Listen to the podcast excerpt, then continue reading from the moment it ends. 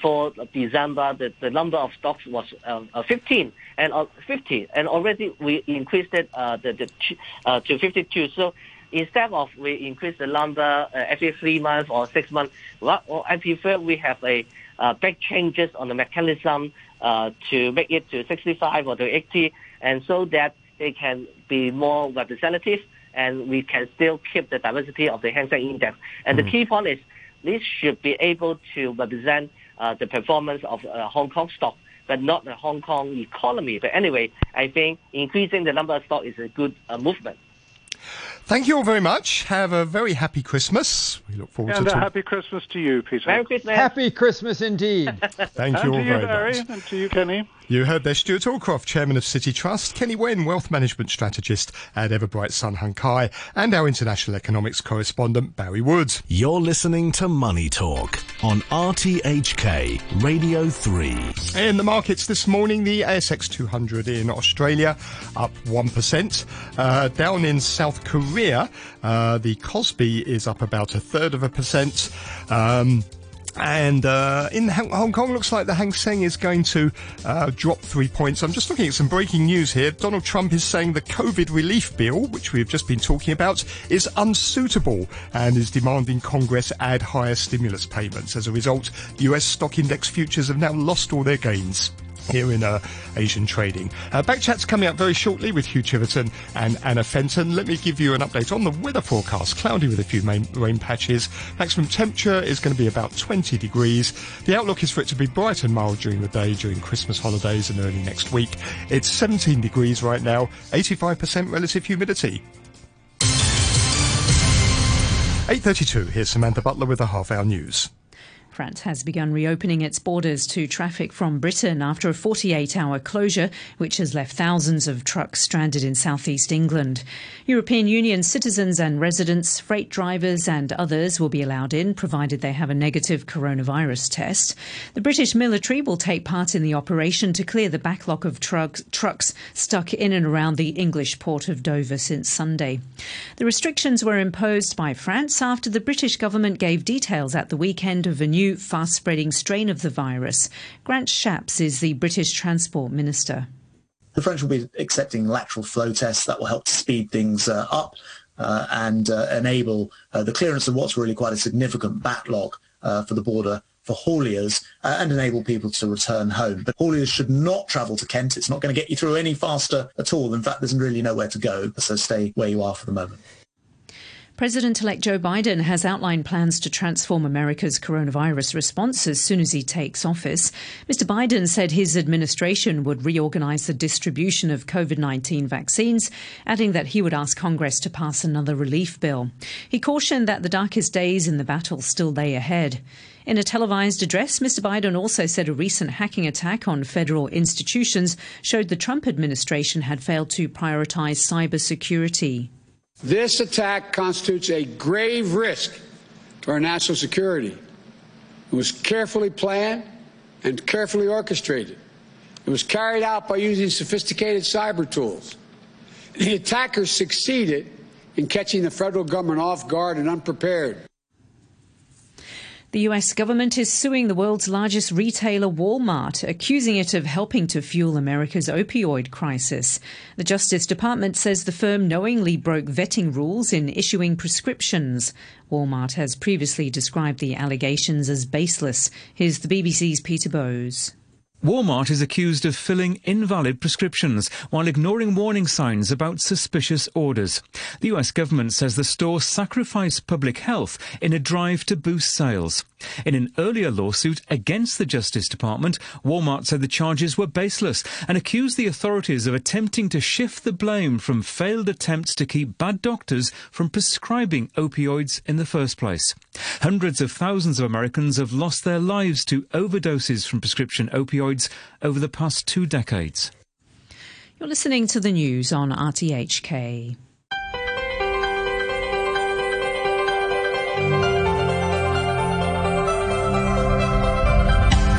Good morning and welcome to Backchat. I'm Hugh Chiverton, your co-host today. Anna Fenton. Anna, good morning to you.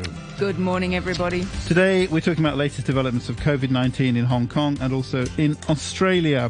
Authorities here say they're cautiously optimistic that we're beginning to see a drop in infections with 63 new cases reported yesterday, the lowest in a month. And the Health Secretary Sophia Chan has announced the suspension of all flights from the UK following news of a more infectious coronavirus variant affecting that country. And officials went to Shenzhen yesterday for a briefing on the mainland strategies amid reports that Beijing and the pro-establishment camp were urging the government to conduct mandatory testing. Well, what are the pros and cons of that as a strategy? What about you? How are you going to spend the Christmas long weekend? Are you worried? Did you get that fake message yesterday? And how are things doing in Australia? Let us know your thoughts. You can leave a message on our Facebook page, Backchat and RTHK Radio 3. You can email us, backchat at rthk.hk, or you can call us, and our number is 233 266 233 88266 is the number. And uh, don't forget, we're also running, of course, our Person of the Year, Backchat Person of the Year vote, as we have done for uh, a number of years. Uh, the person you think has been most significant in 2020. Uh, We've got the list. It's up on our Facebook page, or you can go to the RTHK Radio 3 homepage and uh, follow a link there. And uh, all the voting is being done this year online. So you do the vote, and then we do a little verification dance and uh, then your vote gets uh, registered. Uh, if you want to encourage your friends, this is someone that you want to champion, then uh, please, this is a good this is a good place to do it. Uh, let me just go through the through the list again. Uh, first, well, in no particular order, uh, we got we got Peter Choi, who's a veteran of the Battle of Hong Kong in the Second World War, who died uh, this year in 2020, uh, sadly. Second, uh, well, next we have the uh, the Fanling Golf Course. Um, just to explain, um, the, the list that we've made, we haven't consulted any of these people. Okay, we didn't ask them before we put them on the list. they're just there, and I wasn't actually in touch with the people from the Fanling Golf Club yesterday who said, "Hang on, what are we doing on this list?" Uh, so uh, I explained that, uh, in fact, what, what, happened was, and people might not realize this, was that there was a nomination from Eric uh, a couple of weeks ago who said the, the 110 year old Fanling Old Course is an amazing 110 year old Hong Kong asset. It holds tournaments like the Hong Kong Open for 60 years, a wonderful ecological resource that links with the wider New Territories precious ecosystems like Long Valley, the Deep, Ram, Deep Bay Ramsar site, and Mirs Bay.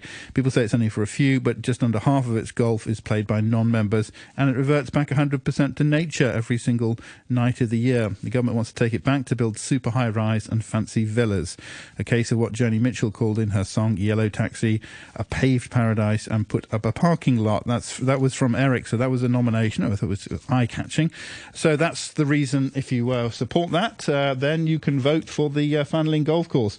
There's also Dr. Chuang Shuk Kwan uh, from the uh, uh, Health Centre for Health Protection, the cleaners of Hong Kong, unknown cleaners, Professor Ben Cowling, the epidemiologist from the University of Hong Kong, of whom more in a moment, Apple Daily, the popular newspaper, David Webb, the shareholder activist, commentator, frequent guest on this program, Carrie Lam, the chief executive of Hong Kong, frontline health workers in Hong Kong, and the RTHK reporter uh, Nabela Qoser, who's also been in the headlines uh, this year. That's our list of the 10 for the Backchat Person of the Year. Uh, we had an email, but I say you've got to vote online. But we did have an email uh, yesterday from uh, V, who says, My vote is for Ben Cowling. His clear, straightforward, practical explanations and recommendations has reassured the public and challenged the government.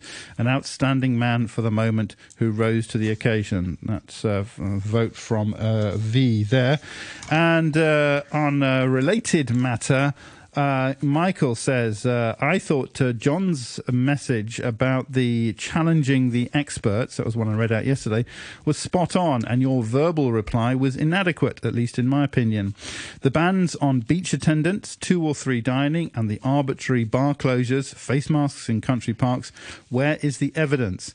If there is none, say so. Just because you have studied something does not make you right. That comes uh, from Michael, thanks very much in, indeed for that. I think my point would be that if you have studied something for your whole life and this has been your specialist area, uh, and you've written about it, and you have talked to people about it, and you have studied what everybody else has been writing and saying about it uh, for decades, then you probably you are better informed, and your opinion is worth more than somebody who runs a bar, which was the comparison that was made by John yesterday. Anyway, joining us now is uh, Benjamin Cowling, uh, head of the Division of Epidemiology and Biostatistics at the School of Public Health at the University of Hong Kong. Professor Cowling, good morning to you. Good morning. Thank you very much indeed for for uh, joining us uh, today. Well, let's start maybe with that with that question of the. Uh, can, can, we start with the issue of uh, mandatory testing. It seems uh, uh, it, it, there are reports that there's a kind of uh, disagreement between uh, Beijing and Hong Kong authorities on this to some extent. That the Hong Kong authorities say that they don't see a great value in mandatory universal testing. Um, what are your thoughts? So, first point mandatory testing of everybody would be extremely expensive and also logistically very difficult to arrange. We did it back in September for 1.7 million people. Uh, it cost 500 billion dollars, if I remember correctly, reported in the SCMP, something like that. So that, that's a lot of money. But at the same time, the, all the social distancing measures that we're having in the city right now are also costing our economy, costing people indirectly perhaps a lot of money, and businesses are struggling and so on. So you, you can still see an economic argument to justify trying to get it over with more quickly. My concern with mass testing is that even if we test everybody today, we might find another 200, 300 infected people. But by the time those results are available, by the time we figure out what to do with those people and trace their contacts, infection would have already spread one step further and we'll be behind again. And we won't have eliminated the spread of COVID in the community. So in mainland China, whenever they do mass testing, it's combined with a lockdown. That means everybody has to stay at home for two weeks. They'll arrange the testing of everybody in the city and then, because everybody's been in lockdown, when they find out who's positive, they can do something about it. They can isolate the cases, quarantine their contacts, and then after that, everybody can go back to normal. So it's an efficient way to get a city back to normal. But in Hong Kong, I'm not convinced that we can really implement a lockdown for two weeks, and uh, the economic consequences would be staggering. Professor Cowling, yesterday morning you mentioned somewhat enigmatically about how the loopholes in the um, uh, system was still here, that were here early in the year, but you didn't really specify. What were you referring to? Uh, so we, we, we, know about loopholes in people that come into the city and are not subject to the 14-day quarantine. Um, for example, air crews, pilots and so on. They're tested on arrival and then they're supposed to keep themselves to themselves, but they're not under strict quarantine. Um, and I think maritime crew may be a similar arrangement, I'm not sure. I also suspect there's special arrangements for VIPs. So uh, I think there's a number of loopholes. So so the other the other issue with mass testing, even if we could do something to get the number of cases down to zero and go back to normal, it wouldn't be that long, in my opinion, before we have infections again in the city and then spread again. So it's really worthwhile to get down to zero, but it's also going to be tough to stay at zero. Right. Can we talk for a moment about B117, the new strain that's emerging in the UK? Uh, given that apparently it's been identified by the genome um, hunters in the UK since mid September, and they've somehow kept this to themselves. Um, surely the potential for it being here already is is pretty much a, a no-brainer. So, yeah, I, I, can say a little bit more about that. So there's a very specialized area of surveillance which involves genetic fingerprinting of viruses. And so far, worldwide, 200,000, maybe 300,000 strains, uh, uh, uh, samples have been fingerprinted, genetically fingerprinted. And about half of all the fingerprinting that's been done in the world has been done in the UK. They've done an enormous amount of this fingerprinting. In Hong Kong, we're doing it. We're doing about 30 a week. And we've done hundreds, probably thousands by now.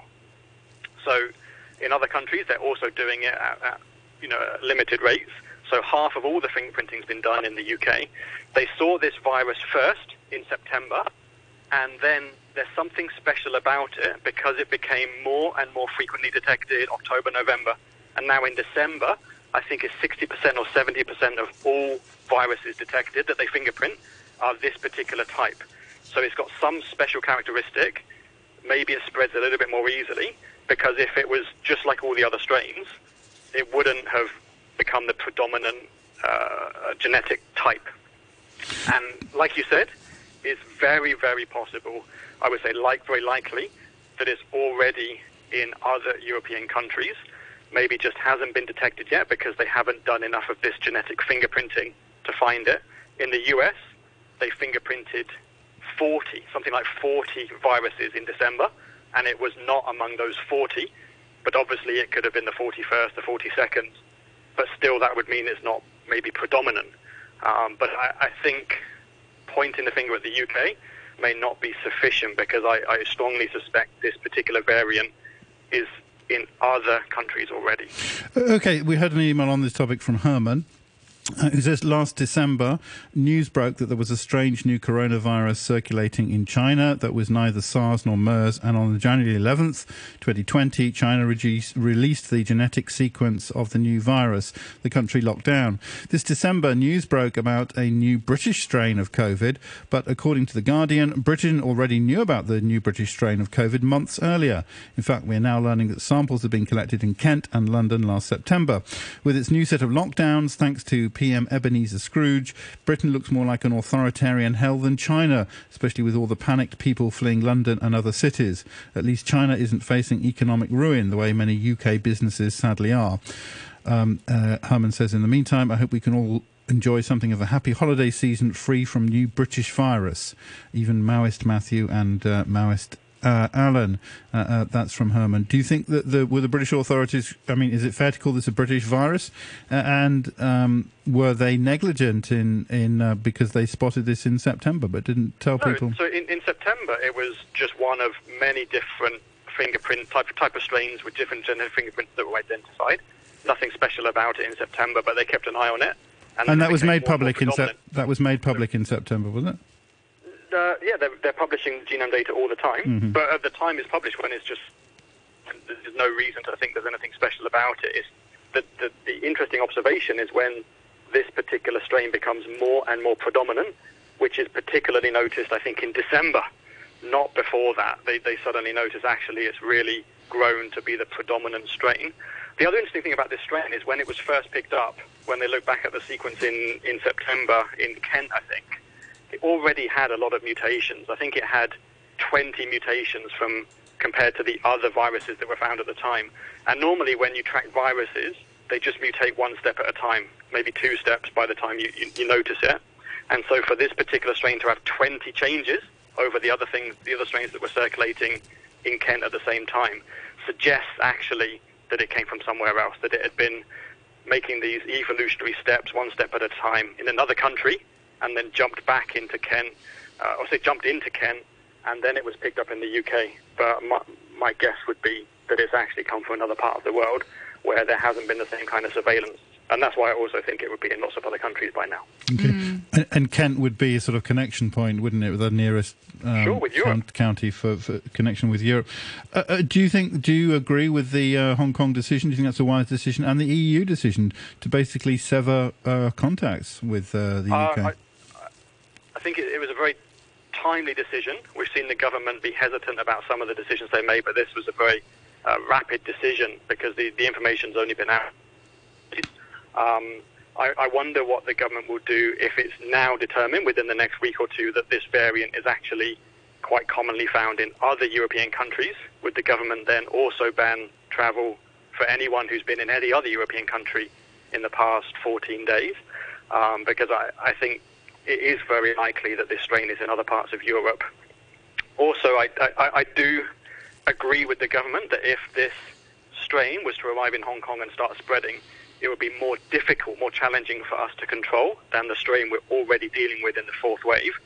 Um, so I, I understand the rationale for that but I'm, I'm worried that the strain is in other parts of the con- uh, uh other parts of the world. Okay, just a reminder: if you want to talk to Professor Canning, um, he's he's on until nine o'clock, so you've got 11 minutes. So now's the time to do it. Two three three eight eight two six six. If you've got a question, that's probably your your, your best bet. Uh, okay, uh, Paul from uh, Tai Po, who's who's uh, sceptical about the value of masks. Um, says uh, on COVID 19 in the UK. Well, this is interesting. Despite masks being mandated and more stringent social distancing laws in the UK, a new variant of COVID 19 19 has emerged. Obviously, masks and social distancing are not the answer. What exactly is it going to take for mask wearing to be a personal choice again? That comes uh, from Paul in Tai Po, who's saying that obviously uh, the emergence of this uh, new strain uh, means that uh, masks and social distancing are not the answer. Respond to that?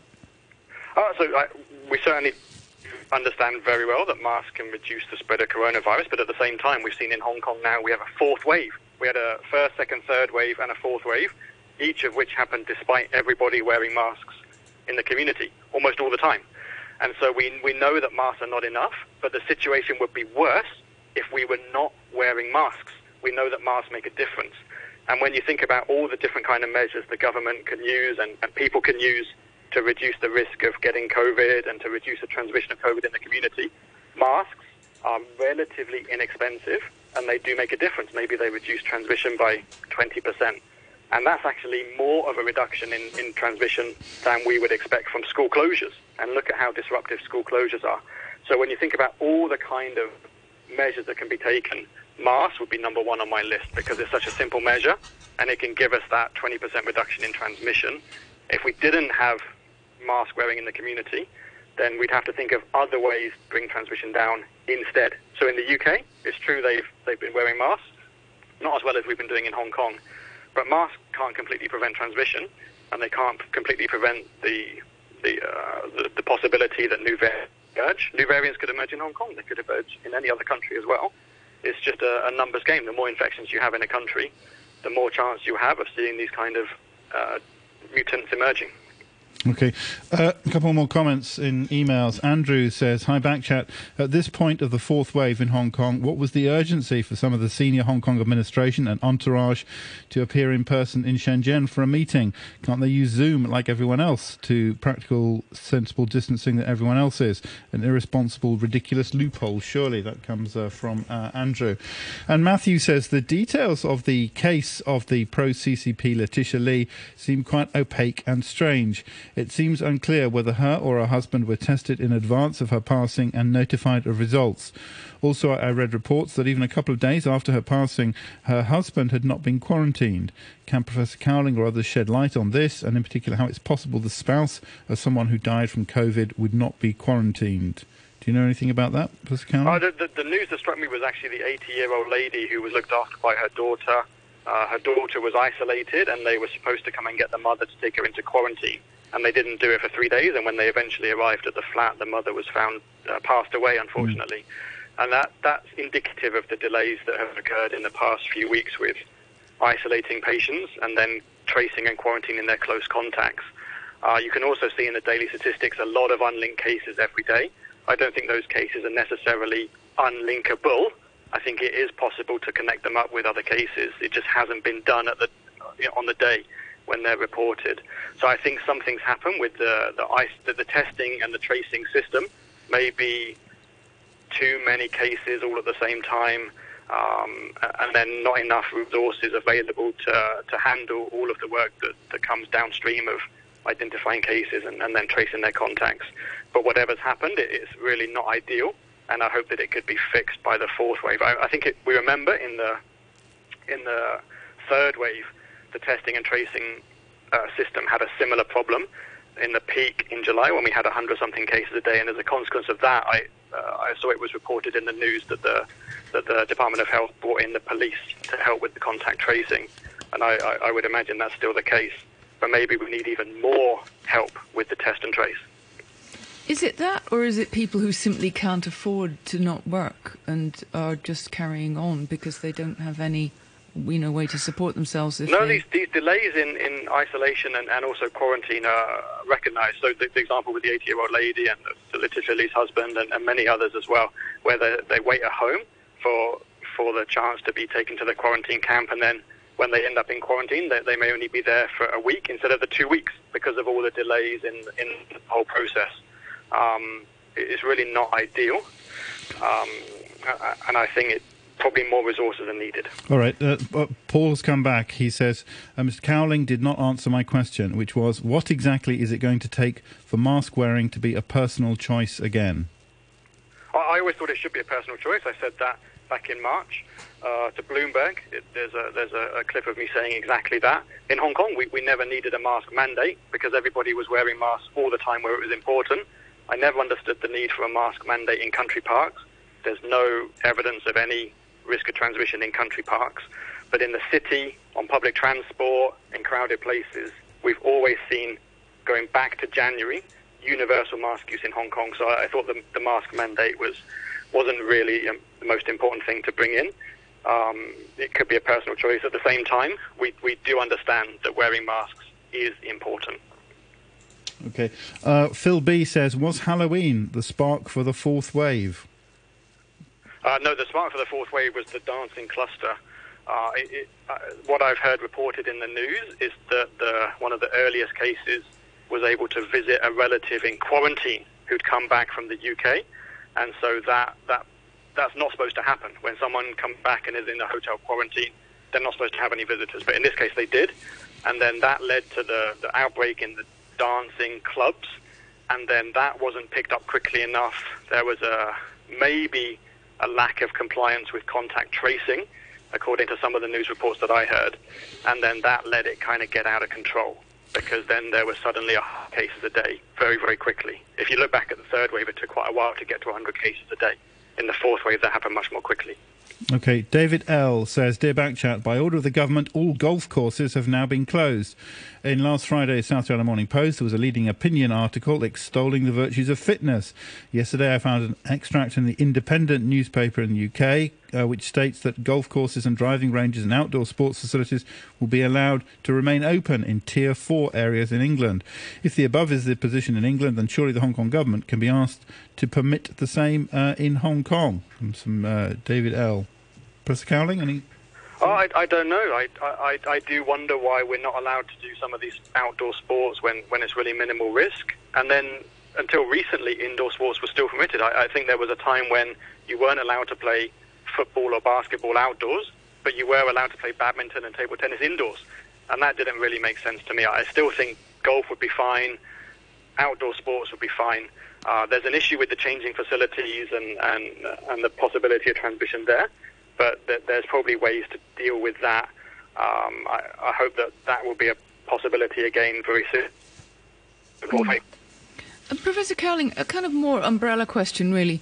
Lord Matt Ridley, the very well respected science journalist in the UK, raised an interesting point last night, which was that lockdown is not the way to go because coronaviruses naturally weaken as they work their way through the population, especially the younger members of the population and that by halting the natural progress of a coronavirus, you in fact just postpone deaths.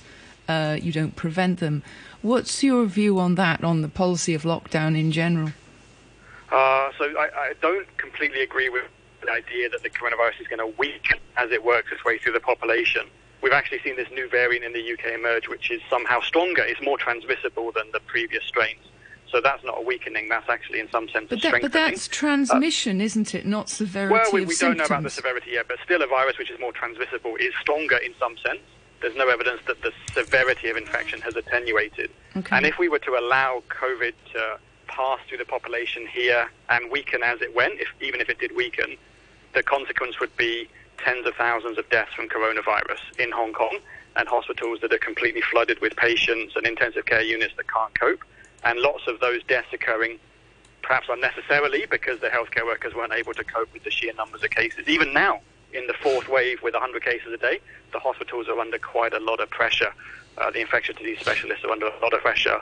The, the, the isolation wards are getting close to full. Asia Expo is filling up. It's not full, but it, it, we're under a lot of pressure now, and that's just with 100 cases a day. Imagine if we had 1,000 or 10,000 cases a day, what the pressure would be like. Okay, uh, sorry, we've just got like 30 seconds, but um, you know we have got a, a, a lower number of cases, lowest in, in, a month. Are you? Do you share that cautious optimism the authorities expressed in Hong Kong? Yeah, still got a long way to go with the fourth wave. Though I don't think we'll see zero before Chinese New Year. I think there'll be a blip, a jump after Christmas and the New Year because of people meeting together. So it's still a long way to go.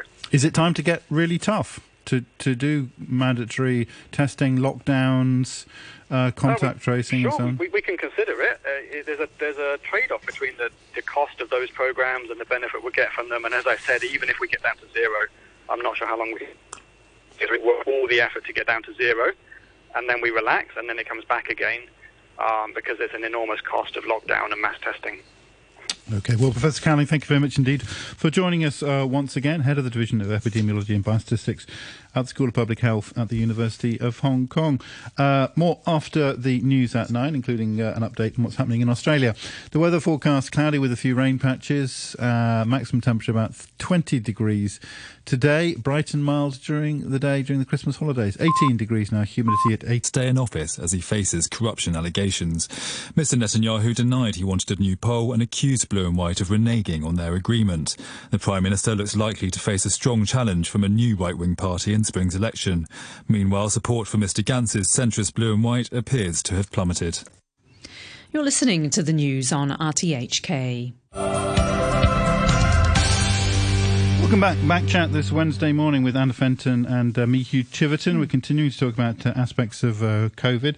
Uh, just, uh, uh, yeah, just an update on our, on our contacts. Um, our regular number uh, is out of order. Uh, I apologise for that at the moment. So uh, if you want to call in and talk, and we'd love to hear from you, 233-88267 is the number. 233-88267 is the number. Anna, you were saying the original number you, th- you found hard to remember. Yeah, I always have to write it, you know, go and re-remind myself. I don't just remember it. Oh, okay. Yeah.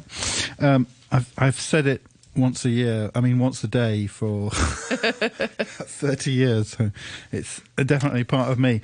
Uh, anyway, as it stands, yes. If you want to uh, join us, uh, please call us 233 88267 uh, is the number. Um, just to get a, few comments. Uh, yeah, Paul, Paul uh, who was asking some questions uh, earlier of uh, Professor Ben Cowling says, Thanks for tabling my question. Maybe one day I'll pluck up the courage to phone in. Well, do that and Merry Christmas to you too as well. Thank you, Paul um, for that. Uh, please, if you want to interact with our guests. Um, Johnny says, I don't doubt that Professor Cowling provides some value added insights and commentary on COVID, but I suspect he also likes the media spotlight. So my vote for Person of the Year would definitely go to the selfless Chuang Shuk Kwan, who's done an admirable job despite her personal tragedy. That comes from uh, Johnny Chan. Is, is there a problem in liking the media spotlight if you're an academic and you're willing to? uh, come on and explain things. Um, I don't know. Uh, one more comment. This is from uh, John, who says uh, this is a question for Professor Cowling, who's, who's left us now. Uh, if you were offered a COVID vaccine on a Russian roulette basis, where you would be given either the Pfizer vaccine, the AstraZeneca vaccine, or the Sinovac vaccine, but you could not choose which you would get. Would you accept vaccination under these circumstances? Says John, with a vivid imagination there, John. Uh, we'll put, maybe put that question to uh, him. Uh, between uh, Christmas and New Year, that's also, of course, the time that we're doing our voting for the Backchat uh, Person of the Year. All will be revealed, the final scores, in our first programme of the new year. That's going to be on the 4th of January. That'll be at uh, 9 o'clock uh, in the morning. Hope you can join us for that. In the meantime, do check out our list of uh, uh, suggestions for Backchat Person of the Year and place your vote. Uh, joining us now, we have Dr. Gabriel Choi, who's president of the Hong Kong Medical Association, and Dr. Tom Lee, who's an emergency medical consultant who's based in Perth to get us up to date on what's happening um, in Australia. Once again, our email backchat at rthk.hk. Uh, Herman, Larry, and uh, Norman uh, very concerned by the uh, what's happening in the UK. Um, Norman says uh, Greece and Cyprus are the only EU countries now allowing UK travellers to enter. All of the other EU countries have halted UK arrivals over a new infectious strain of COVID 19. Given that it's reported that the new strain might have spread to other countries, such as Australia and South Africa, these countries may be in for some troubling times. Yet Boris Johnson is reportedly convinced that France imposed the ban, quote, to put to pile on pressure over Brexit, still politicising the coronavirus. Never the British government's fault for having acted, not having acted earlier. The Guardian reported on the 20th December that the new strain on COVID 19 was first detected in the UK in September, and the UK government has been aware of it since October. Yet Public Health England said the agency notified the UK government and findings were submitted to the WHO on 18th of December. A big delay. I fully expect some of your regular listeners, such as the self proclaimed Maoist Matthew, to come out to save the West from any bad press, because only China or Australia could do wrong. How could a superior Western country uh, ever do wrong? That comes from Norman. I think some of the things that Professor Cowling was saying uh, were, were, relevant to that. Uh, Larry says, Hello, I am sick of Donald Trump's incompetence. Over 40 countries have imposed bans on UK flights to isolate Britain's mutated coronavirus strain. News that it may have already spread to other parts of Europe as well as Australia is fanning worries, and British officials have admitted it's out of control. Yet Trump's administration still hasn't acted. That comes from Larry, thank you very much indeed for those comments. Backchat at rthk.hk. Dr. Choi, Gabriel Choi, good morning. Morning. Thank you very much indeed for, for joining us. Uh, uh, there do seem to be uh, some pressure building on the Hong Kong administration for stronger measures, compulsory measures, maybe lockdown, maybe uh, mandatory testing, uh, uh, maybe compulsory use of the tracing app. Do you think it's time for those sort of stronger measures now? Well, it depends on what the mainland government wants. If it imposes uh, its will on the Hong Kong government, then uh, it has to be done. I think, uh, but uh, whether this will be effective de- depends on whether the mandatory testing will be combined with a complete city lockdown.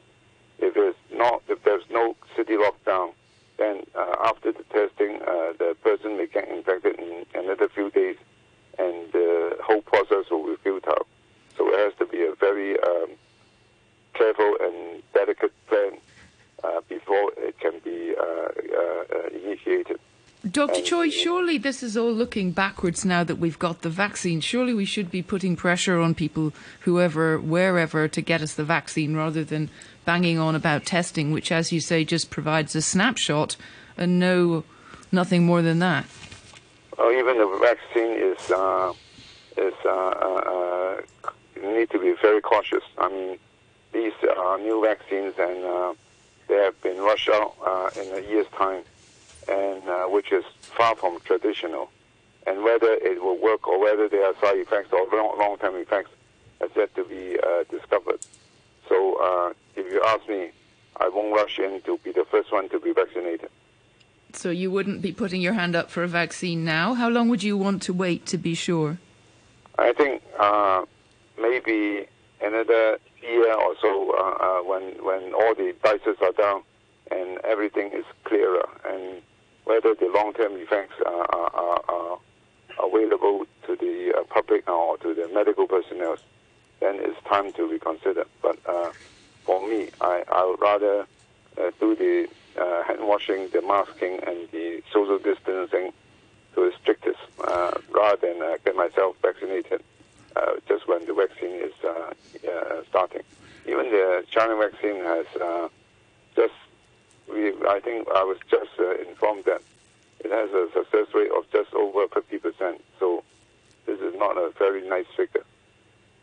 So I mean, but if everybody did this, acted the same as you, then the the the virus would continue it, should indefinitely. Be a very personalized. It should be a very personalized uh, uh, uh decision uh, for the citizens. Should be based on the data available. Uh, uh, should be based on the, the factual results from overseas and so on, and it should not be imposed there should, uh, I think the government make it clear that it should be a voluntary inoculation and not be a manda- mandatory uh, vaccination. But but you wouldn't take it, and and, and you would. That's the advice you'd give to your patients, is it as well? You I wouldn't would take any vaccine. Patient, I would ask my patient to look and consider uh, by themselves, look at the facts. I would try to su- supply them with the figures and the results and the um, uh, uh, uh the trial results uh, of the. What would be the risk? Well, I mean, that's an unusual sort of approach for a doctor to take. A doctor would usually uh, say, you know, would be the expert who would, who would make now, the recommendation. doctors should not be dogmatic and should not be paternalistic. And doctors uh, should uh, let the patient have the right to decide for themselves after weighing the uh, weighing the facts and the risks uh, to decide whether they should take the vaccine or not. And, and, what would be the risks? What would be the downside? Well, the downside, we are dealing with a vaccine which has uh, never been tried before. This is a new creation. The, the mRNA vaccine is the new creation. So uh, whether it, it, will have a long-term effect, uh, we don't know. Uh, whether it will cause any any future damage to the central nervous system, uh, we don't know. So we have to look at the figures very closely. Uh, after the vaccination, uh, after a mass vaccination, say in the in the states or in UK, then we, we when the figures prop up, then we can be more sure that it is safe. Uh, so you would, uh, given the choice, you would prefer the uh, the Sinovac vaccine, which is not produced along those in the same way. Uh, the vaccine has not gone through phase three. The result of phase three has not been properly published, so I don't comment on the Sinovac at this point in time. Okay, uh, but if you know, what about this point that if everyone in Hong Kong uh, followed you, uh, then we would just continue to have this disease, uh, you know, indefinitely. I don't think everyone in Hong Kong will follow me.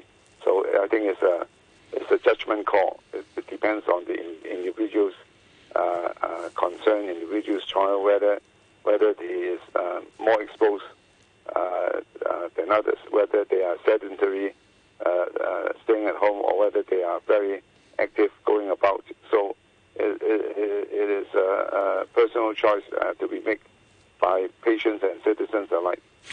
In a sense, it's a personal choice, but isn't it also uh, a social responsibility? Because you would not be just be doing this for yourself, but you'd be doing this for the sake of your your spouse, your family, your friends, your community, for Hong Kong as a whole. You have a. You also could argue you have a social uh, uh, well, status. That, that it's not just you on your own that is a point that you should consider also. I, I totally agree. But uh, the, the, social responsibility is also one point you, you should consider. But whether whether the vaccine works or whether the vaccine may do more harm than good uh, uh, is also something that one should consider. Mm. Do you think we will be given the choice, or will it be mandatory here? Uh, I was told, or I read in the in the media that uh, we will not be given the choice but uh, I think, uh, uh, again, this morning I was told that, that this may change. So I don't know. Hmm. It's up to the government. Uh, a choice, you mean a choice of.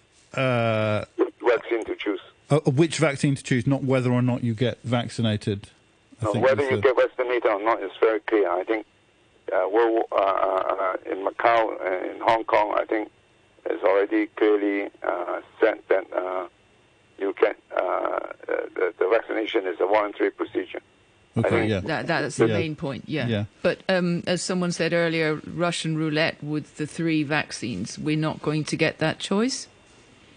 I don't, I, I well, at, at, least the CEO, uh, Carrie Lam, said that there's not going to be a choice and we should not be making it political.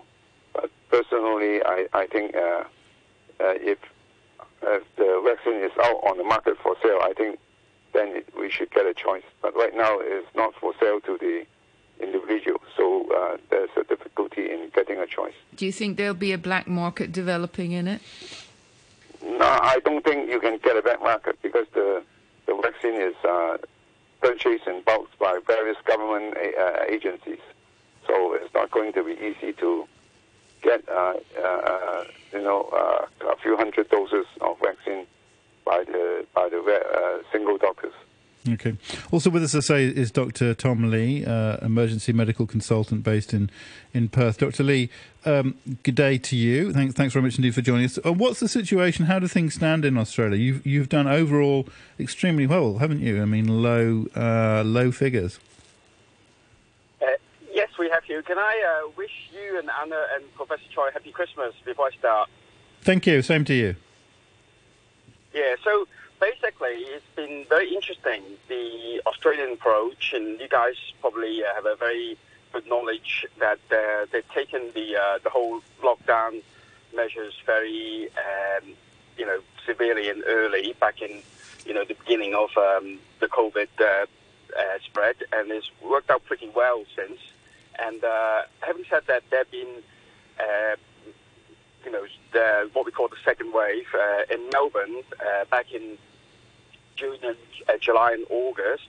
There've been um, a, a, big uh, second wave there, and I think again to show the their lockdown measures and the public health measure worked because by four months they lifted the lockdown. There were zero cases have been you know, min- minuscule cases since. And Adelaide had a small, small, very small local cluster. And again, through a, a very uh, strong measures, they control it very well. And currently, see, see that's the, the point I also want to make is a lot of confusion about information. And uh, the current uh, Northern Beaches, New South Wales um, uh, outbreak or local clusters is small and also is not to do with so far anyway, not to do with the UK strain. They have seen UK strain, the, the latest uh, variant uh, in the uh, returnees from uh, from UK, but not not the local clusters. Okay, so when you talked about the lockdown, so this, you know, you said the lockdowns seem to have been successful. So that would be people being confined to their homes, or how do they actually work? So they again, I, I when I've discussed this with you guys before back in uh, April. Yeah. Uh, very much well published, actually, the New Zealand uh, uh, uh, measures in uh, in medical journals in, in the Lancet, uh, their public health uh, supplement about how to do it with different tiers, different restrictions. I'm not an expert in public health. I can't. I probably missed lots of points, but it's a very clear uh, approach to different tier at whatever time, due to the uh, number of cases and the spread and the the uh, the, the incidents uh, and so on. They escalate or de-escalate, and and certainly uh, they were stringent. And uh, perhaps you know closer to mine is what hap- happened in um, Melbourne. And they uh, they gone into a very significant lockdown. There were there were very strong restrictions even for uh, social gathering, even people could not cross state border. You know, imagine Australia. You know, there are people who live, especially in the country and the regional uh, places that cross two two states, and they were actually limited from traveling between, you know, the states within a, a, a town or, or uh, a small, you know, uh, local suburbs. So that that works out for them. I'm not saying that's the only solution, and as Ben and Professor Choi highlighted, you know, there are all sort of other issues have to be considered, and and certainly there's a big social cost, the economic cost, there are other issues associated with it. But uh, so far, Australia's been very lucky, you know, and uh, we, we we certainly got away with it. But uh, I guess you know, with the concern now with this more virulent strain in the UK that we've seen, you know, it's probably you know have have to be again very careful. And and uh, one thing to highlight, you know, what happened in Melbourne and certainly what happened in Adelaide with the local cluster, it's very clear to do with hotel quarantining, and uh, there have been problems uh, with hotel quarantine measures with the staff, and and I guess you know there are a lot of these lessons worth the world sharing, you know, and. Uh, and, and, and hopefully everybody can learn, you know, the, these measures when they put in, you thought that it will resolve the problem. Actually, somehow, actually can have other issues and created, you know, other risks. So it's something that's worth uh, discussing.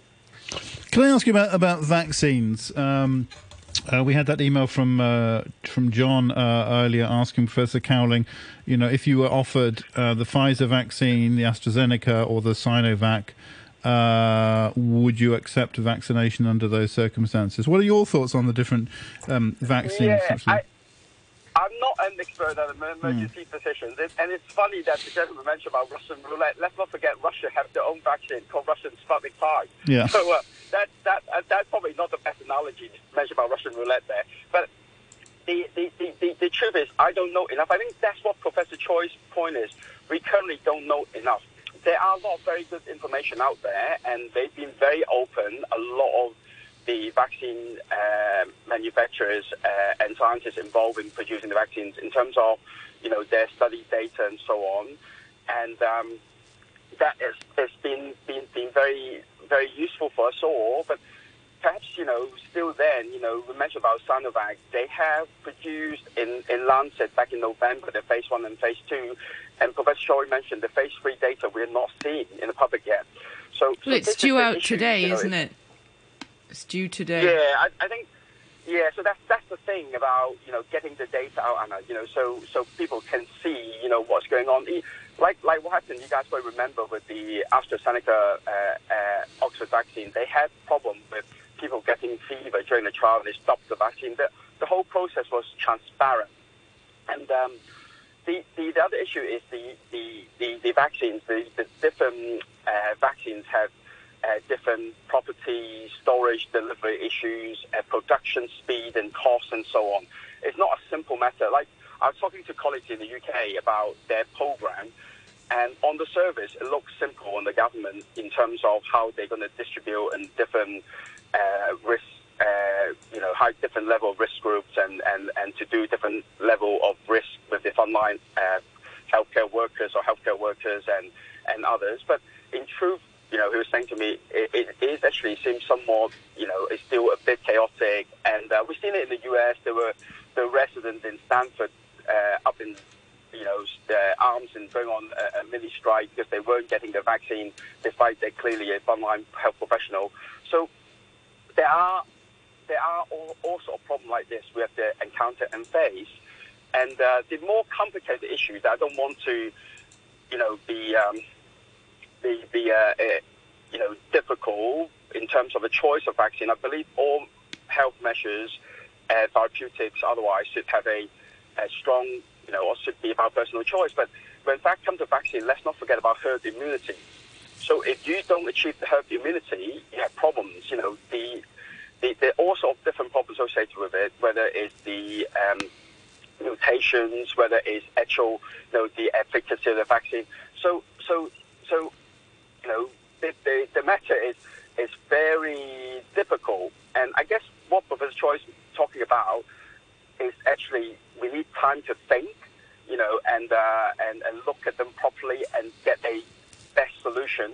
And Australia been lucky because the cases are low. The current discussion on the news, uh, the public health um, senior like the chief medical officer for the news outlet is they will watch what happened in the US and UK before they act, which I think, you know, they're certainly in a lucky position versus like what I've said earlier when discussing my colleagues in the UK, when they have significant, you know, cases, when, you know, the hospital getting overwhelmed, you don't have that choice. You Mm, know, it's more urgent. We're taking more care. Yeah. Okay, a uh, couple, of, couple of emails just want to share. Uh, Dan says, uh, Dear Backchat, Larry's email trashing of Trump regarding COVID restrictions is a perfect illustration of my point that so many people these days care more about their opinions and feelings than they do about facts and truth. Here's the truth. Travel from many EU countries to the USA has been restricted by a presidential proclamation since last March, with flights to and from the USA and most of the EU banned. The present restrictions can be found at the CDC website in the USA and many other places. Travellers from the UK, Ireland, uh, are specifically prohibited entry to the US, and there's a link to that. Dan says, please tell Larry to do his homework. Thoughtfully yours, Dan. Um, uh, G says, I understand that there are at least two types of conventional flu shots, one of which may preclude taking of the other type. Can your guests confirm this, and will this apply to COVID vaccines? Vaccinations. What information is available about contraindications for the current COVID vaccines? Uh, Dr. Choi, is that is that right? If you take the uh, if you take the Sinovac one, uh, you can't take um, the other one. You can't take the Pfizer. Is that right? Uh, I have You know? not heard about that, but uh, I guess if you take one, uh, you probably don't need to take others because you'll be the, the supply of the vaccine is limited, and you'll be robbing the other guy of the choice of uh, getting vaccinated. So uh, uh, if you get one one kind of vaccine, you probably will not be given the other. Uh, Uh, okay, but you don't know that actually one actually precludes the other. no, I, I, I, I have not heard about that one. Okay. Well, that's that second question. What information is available about contraindications for the current I think the vaccine? current contraindication mainly is allergy. You are allergic to any vaccine in the past, you should not be taking the the, the, the new COVID vaccine Uh, okay. because of, of severe anaphylaxis. Patient may, may suddenly collapse uh, uh, in the waiting room uh, within 15 minutes after the shot. Sure. Uh, uh, Jeffrey says, I would like to see immunity tests so that we know if we need a vaccine or not. That would also tell us quite a, uh, quite a lot of us already had it or not, and that might give some light into whether lockdowns are needed or to what degree. That is uh, from Jeffrey. Do- Dr. Choi, what about the, can we learn lessons from Australia with, uh, you know, sort of short, sharp lockdowns? Is that is that a way to go?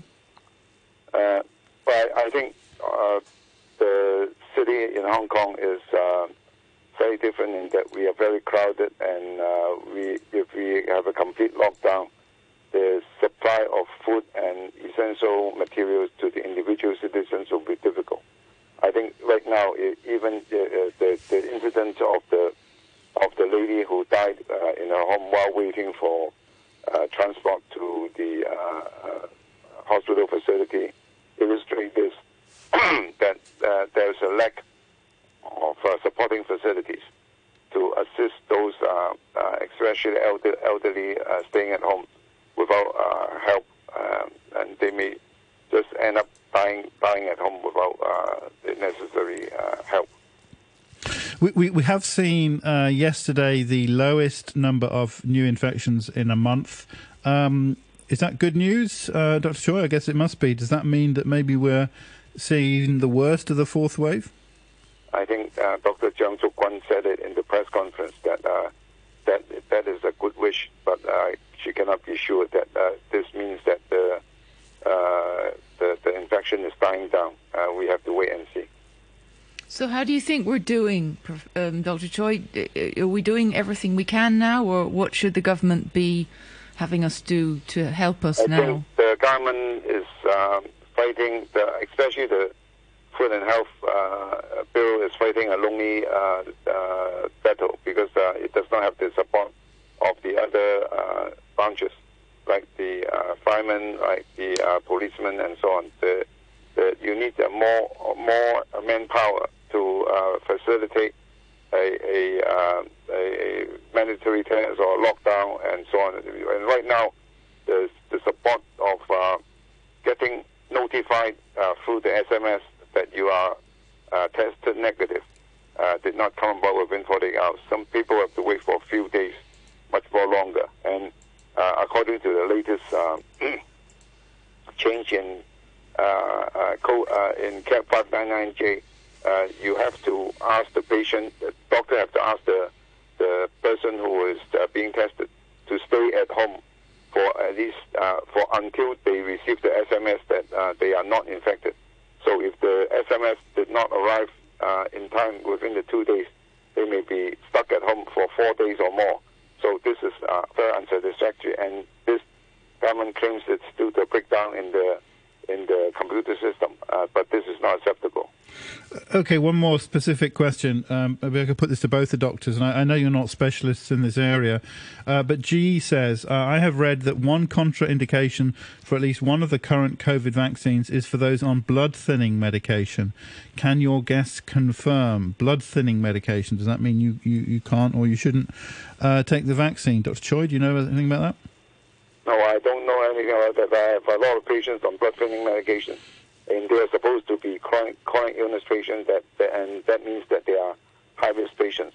So on the contrary, I think uh, these patients, like patients who are who, who have um, coronary artery disease and have, have a stent inside their heart, or patients uh, who are on blood thinners because of various uh, conditions like venous thrombosis and so on, they should be the ones getting the vaccine instead of not getting the vaccine. Dr. Lee, do you know anything about that? Yeah, I think too that's that's the issue. You know, like even blood thinning medications. Dr. Choi will agree. That are you talking about uh, antiplatelet like aspirin? Are you talking about the traditional uh, blood thinners like warfarin? Are you talking about the newer this uh, uh, a new what we call the Novavax uh, blood thinning uh, medication. So I guess your listeners probably have to do a little hmm. work mm. finding out the details, and then we can perhaps you know look into it.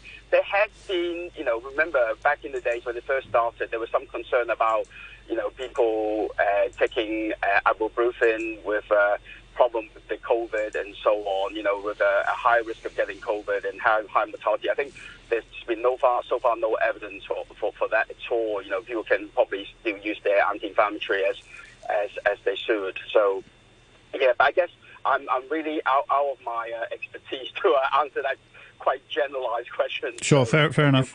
No, no problem. Okay, one more comment. This is from Mike. No problem, complete without Mike. Who says, "I take objection to the one thing your professional said 30 seconds before the close of discussion at nine, that the virus has strengthened, stroke at least more virulent. Uh, one statistic that isn't consistent with that idea is that in New York, infection numbers are higher than the first wave, but deaths are a fraction of what they were on the first wave. I think to be fair to Professor Cowling, what he said was that it had strengthened in the sense that it was uh, that it was spread more easily, not in the sense that it made people uh, more sick. I think he did specify um, that, just to clarify. Uh, Dr. Gabriel Choi, thank you very much indeed for, for joining us, President of the Hong Kong Medical Association. And many thanks to Dr. Tom Lee, an emergency medical consultant uh, based in Perth. Anna, thank you very much indeed. That's it from us for today. Back uh, at uh, 8.30 tomorrow. We're going to be talking about uh, conciliation and uh, making up for Christmas. I hope you can join us for that. The weather cloudy with a few rain patches and temperatures up to about 20 degrees. Outlook bright and mild during the day during the Christmas holidays and early next week, becoming cold appreciably in the middle of next week. 18 Celsius now, humidity 83%. To prevent pneumonia and respiratory tract infection, always keep hands clean and wash hands for at least 20 seconds. Put the lid down before flushing. Add water to U-traps regularly. Cover your mouth and nose with a tissue when sneezing or coughing. Wear a mask and seek medical advice promptly if unwell. Fully cover your nose, mouth, and chin with a mask. Visit chp.gov.hk to learn more. 9.33, the news with Samantha Butler.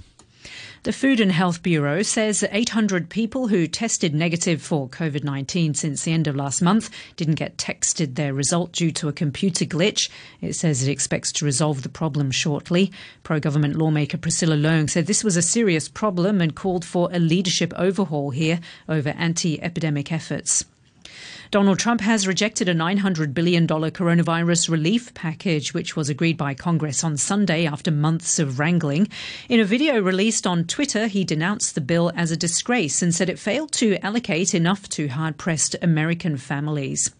And France has begun reopening its borders to traffic from Britain after a 48 hour closure, which has left thousands of trucks stranded in southeast England. European Union citizens and residents, freight drivers, and others will be allowed in, provided they have a negative coronavirus test. I'll have more news at 10 o'clock. Thanks, Sam.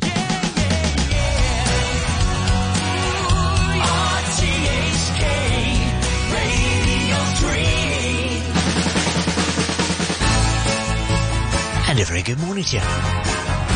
Two days to go. And we've got 30 minutes of festive fun favourites to get us going on the morning brew. Uh, this is James Frost. Christmas time again.